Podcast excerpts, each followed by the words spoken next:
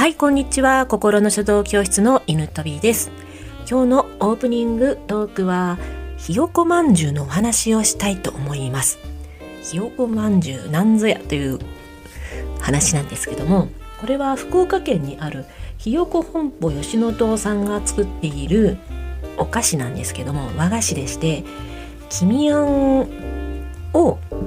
まあ、薄い皮で包んだおまんじゅうなんですよね。この黄身あんっていうのは私も知らなかったんですけど白あんにウコン粉あのウコンですね。を、えー、加えて、えー、練ったもの。これを黄身あんというそうです、えー、福岡県の人はとても有名なお菓子なので、えー、ご存知である方が多いと思うんですけども全国的には、えー、知られていないかもしれないですね。でこのひよこまんじゅう見た目がですねもうほんとひよこの形をしてて非常に可愛らしいおまんじゅうなんですよ。でもうあの手のひらサイズとかがあの一般的なんですけども大きなサイズもあります。まあ、そんな感じであの何かしらお土産とかねちょっとあの菓子折りとかで福岡県民としては馴染み深いお菓子なんですけどもこのひよこまんじゅうはどこから食べるか問題というのがありましてえ我が家でも結構これあのネタになるんですよね。ネタといいますか議題に上がる家族会議で。であのー、まあ普通であれば、まあ、顔からお尻のどっちか食べるみたいなあのたい焼きと一緒ですよね。顔から食べるか尻尾から食べるかといった感じで、えー、頭からガブッといく派とかわいそうだからとりあえずお尻からガブっていく派。どっちみたいなあのどうでもどうでもいいんですけど結構ひよこまんじゅう議題議論みたいなのがありまして。でうちは半々だったんですよ。えー、私は頭からガブガブガブって食べて うん。まあ子供も、えー、3通りで、まあ、頭から食べる子お尻から食べる子で、えー、1人だけね皮から食べて全部あんこだけにして食べるっていうやり方をしてた子がいたんですよね。これ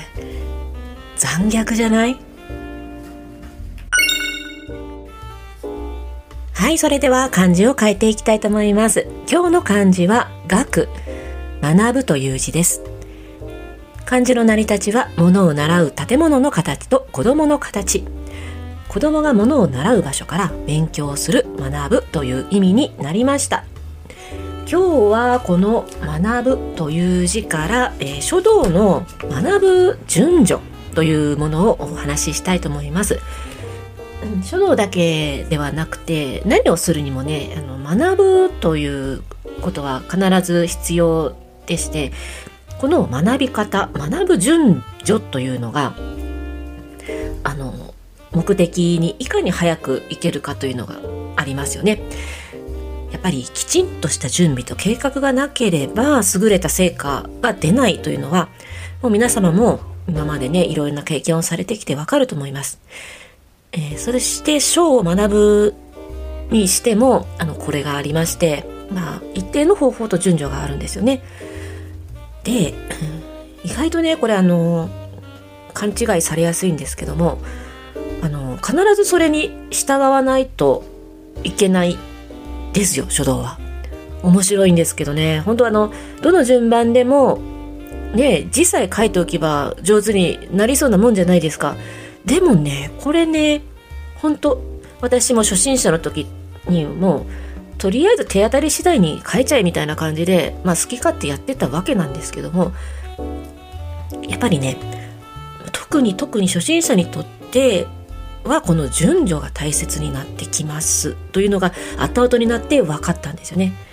であのやっぱりねここをいい加減にしてしまうともう悪い結果しか生まれないわけでとにかくどこから学習を始めどのように学習を進めるかという正しい知識が必要なんです。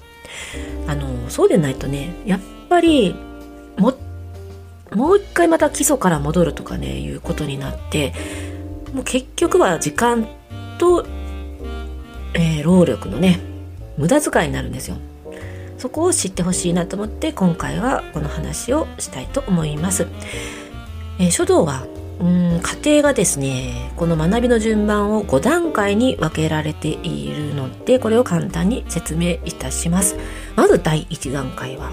もうねあの書くとかいう以前の問題で筆を取る前の下準備です。ここは一番ないがしろにされやすい。だけどこれほど重要なことはないということです。一番ね大切な段階だと言っても過言ではないですね。下準備なしにやっぱりねうまくいかないんですよ怠ると。その筆を取る前にすることというのはまず学習の目的をはっきりさせること。自分は何のために書道を習うのかというこの目的をはっきりさせること。そして処方の基礎を解説した文章や本などを読んで知識を学ぶこと。これも前回お話ししたんですけど私は知識なくてただ真似っこをしてただけだったんですよ。でやっぱりある段階も5年ぐらい経ってやっぱり知識あっての文字は全然形が変わってくるなということだったんですよね。やっぱりこの手本をどういかようにして学ぶのかどんな字を学ぶのか。でまたはあの筆は何を使うか。そして筆はどう持つか。書く姿勢はどうかというのをちゃんと頭でなぜそれをするべきかというのを理解して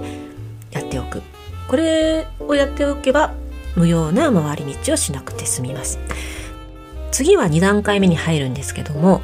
2段階目からはまあ実際筆を持って臨床することをお勧めしています。やはり、えー、お手本を見てその通りに、えー、臨床するというのが初心者の模写能力の向上には一番かなというところでございます。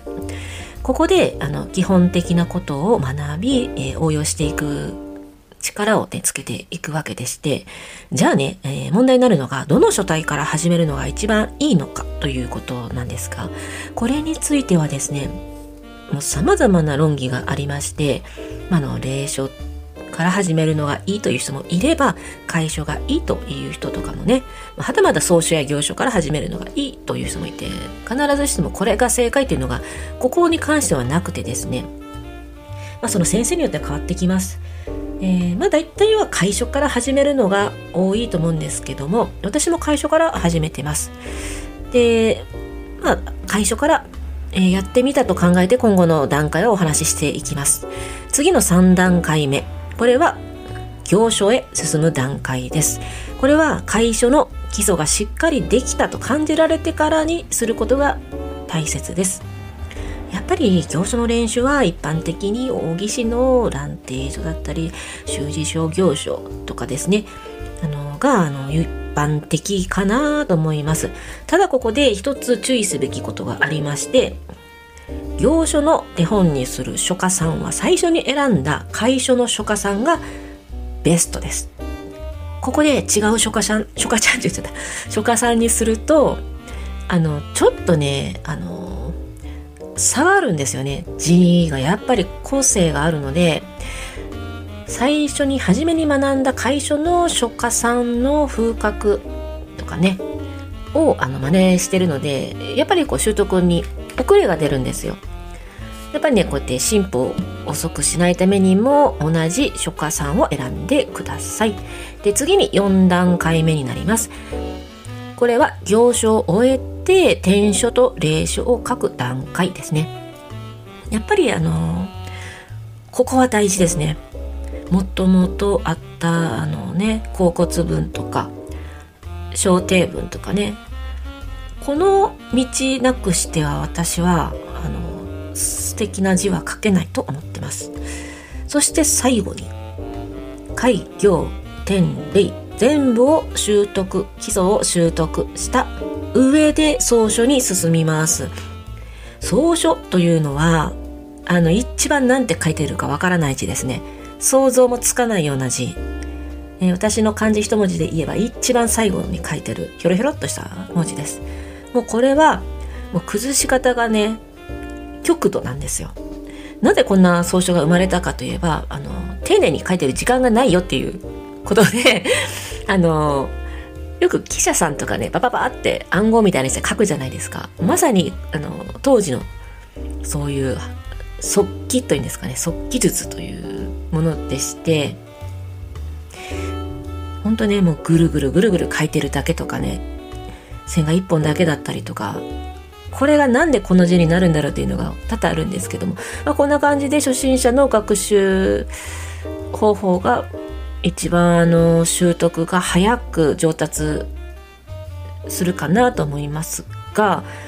私は正直言ってですね、まあ、こういう順番でもいいんですけども、まあ、メインはこれにしてもらってサブ